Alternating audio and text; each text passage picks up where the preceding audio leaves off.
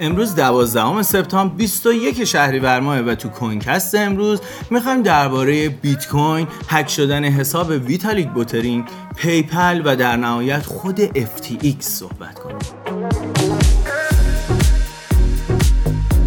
صرافی FTX که نوامبر 2022 ورشکسته شد قراره 13 سپتامبر برای رسیدگی به موضوع فروش دارایی خودش به دادگاه بره خب پیش بینی میشه که تو 13 سپتامبر که فردا میشه تاییدیه فروش دارایی خودش رو دریافت بکنه و FTX که تو ماه آپریل چیزی حدود 3.4 میلیارد دلار دارایی دیجیتال داشت. احتمالش هستش که مجوز فروش هفتگی 200 میلیون دلار از این دارایی های دیجیتال خودش رو کسب بکنه. یک کاربر بیت کوین فقط برای یه تراکنش نیم میلیون دلار پرداخت کرده. این کاربر بیت کوین اخیرا 19 بیت کوین یا تقریبا 509 هزار دلار رو به عنوان کارمزد تراکنش خودش پرداخت کرده.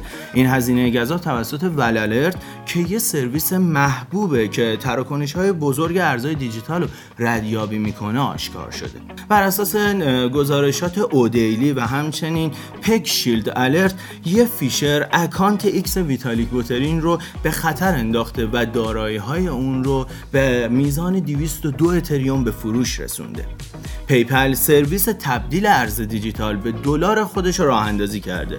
این غول پرداخت با تکیه بر اساس پیپل on-ramp که به مشتری خودش امکان خرید ارزهای دیجیتال می‌داده. حالا دیگه یه سرویس جدید به نام off-ramp راه اندازی کرده که به کاربرای خودش اجازه میده ارزهای دیجیتال خودشون رو به صورت گسترده به دلار تبدیل بکنن گزارشات اخیر نشون میده که 88200 نفر از میلیونرهایی که الان توی دنیا وجود دارن از دارایی های دیجیتال به این ثروت رسیدن. مطالعه توسط هلیام پارتنرز نشون میده که 56 میلیون نفر میلیونر توی دنیا وجود دارن که 88200 نفر اونا از ارزهای دیجیتال به این ثروت رسیدن. خیلی ممنونم. خدا نگهدار.